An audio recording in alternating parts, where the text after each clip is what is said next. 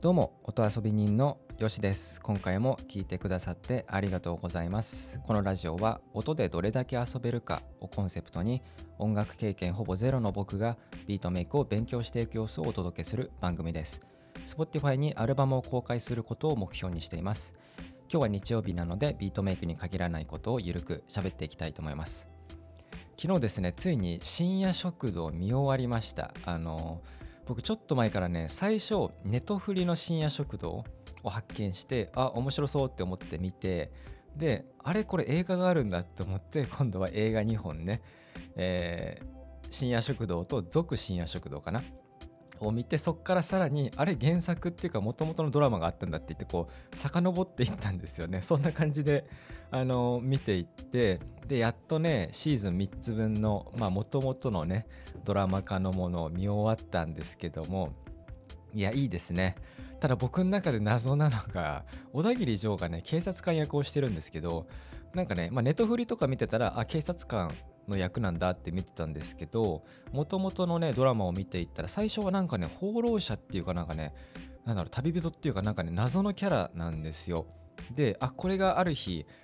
警察官になりますとかって言って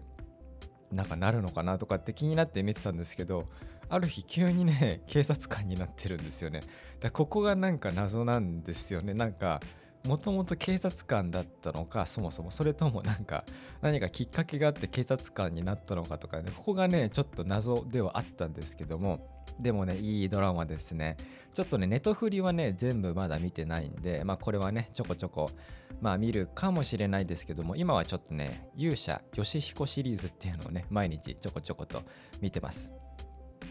はい、で今日はですねちょっとねツイッターの話をしようかなと思うんですけどもまあそのツイッター本当になんかどんどんいろいろ機能を、増やしていてなんか本当何でもできるようになってきてるなと思っているんですけども、まあ、特にね最近ちょっとおおって思ったのは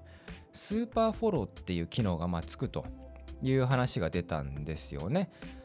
あのまあ今年中かな2021年中に実装するっていう話。まあその日本にいつ着くのかっていう話はねまあ多分日本も2021年に実装するって話なのかもしれないんですけどもまあ今年中に実装するっていうことでスーパーフォローっていう機能がね、えー、紹介されていたんですけどこれはまあ発表によるとまあユーザーがね毎月課金できるとまあそのアカウントに対して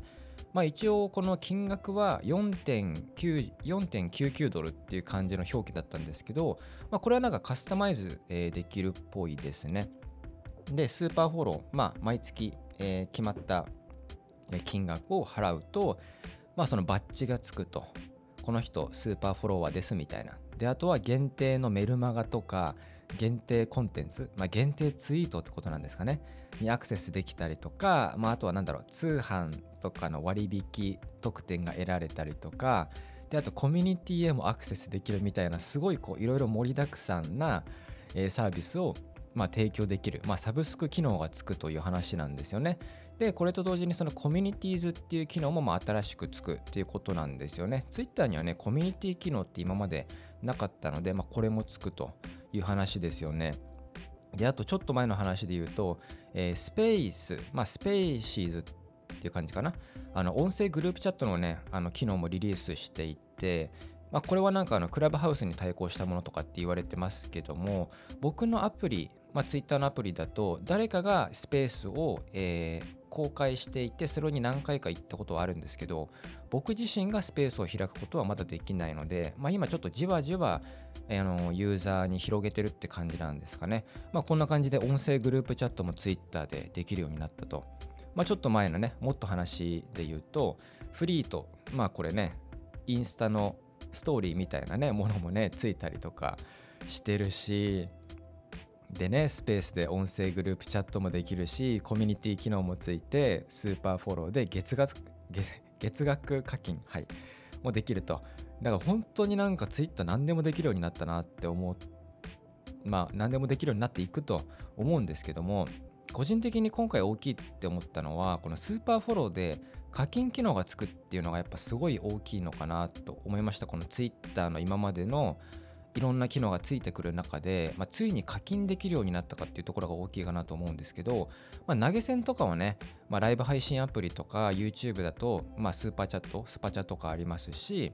えー、ノートだとサポートするとか、まあ、他のサービスでは課金するっていうものってあったんですよね。ただ Twitter には課金するっていうことが直接はできなくてあのまあ、例えば自分が商品売ってますってなったらそのリンクを貼ってツイートするとかなんか別のサービスにあのこう案内しなきゃいけなかったのが Twitter のアプリ自体にもう課金機能がつくっていうのがなんかすごい大きい出来事だなと、えー、感じましたねこのスーパーフォローがつくっていう話で。なんかこうこれからどんどん個人がサブスクサービスをやるのが当たり前になってくる時代なのかなってなんかちらっとなんかね思ったりしました。僕自身は YouTube でちょっとオンラインサロンっていうのを、えー、と限定でやったことはあるんですけどあのサブスクサービスって、まあ、自分は誰かの登録するっていうのは何回かあるんですけど自分がそれをやるってなるとすごい敷居が高いイメージがあるんですよねサブスクって、まあ、例えばじゃあ毎月1000円ですよって設定したらまあその1000円分のねサービス何かなと自分で考えるわけですけどこれってネトフリと変わら変わらなかったりするわけですよね。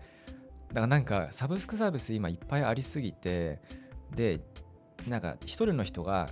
いっぱいサブスクって結構負担があるじゃないですか。お金を払うって意味って、まあ、だから別のサービスと比べた時になんかねそこのなんか比較もあるだろうし、まあ、あとね運営する側としては毎月継続的にお金を払ってもらうってやっぱり運営コストちゃんとしっかりあの、まあ、運営しないといけないでしょうしちゃんと満足してもらえるようなサービス入れ込まないといけないとかなんかそういうことをね考えるとね敷居高いなって思うんですよね。ただなんか Twitter でこうスーパーフォロー機能がつくサブスク機能がつくっていうのはいわゆるこのツイッターって SNS で言ったら老舗なんですよね。でそこについにサブスク機能がつくっていうのはなんか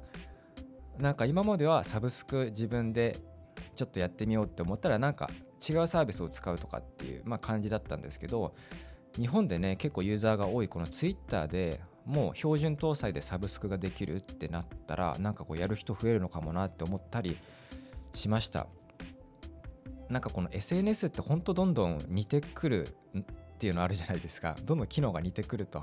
いうのありますよね。まあそのスナップチャットがね消えるコンテンツっていうのを初めて出したのかな。でそれをインスタがまあストーリーズっていうのとパクったりして TikTok がま15秒の動画を出して、まあ、それを YouTube も今やったりとかショートっていう名前かな。やったりとか、まあ、あとは YouTube はねメンバーズでサブスクもできるようになりましたし、まあ、インスタだってライブができるようになってしかも投げ銭もできるようになってると、まあ、IGTV で長めの動画も出せるようになったりとか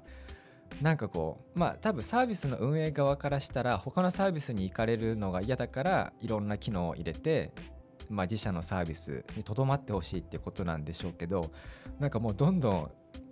ねいろんなサービスが機能増えてきてなんか結局どれも同じようなことができるよねみたいな感じはありますよね。ただなんか僕は一番好きな SNS が Twitter なんですよね。なんかなんでって言われたらなんかまあそのテキストで投稿するっていう方が僕は結構合っているんですよね。その写真とか動画とか。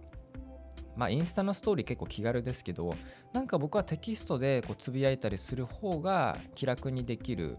ので、まあ、一番好きな SNS はね Twitter なんですよね、まあ、あとその興味関心自分とこう似たような関心とかっていうそういう軸で人とつながれたりもするんですよね。その親しい友達とかちょっと何回か会った人とつながるとかっていうそういう、えー、部分だけではなくてなんか自分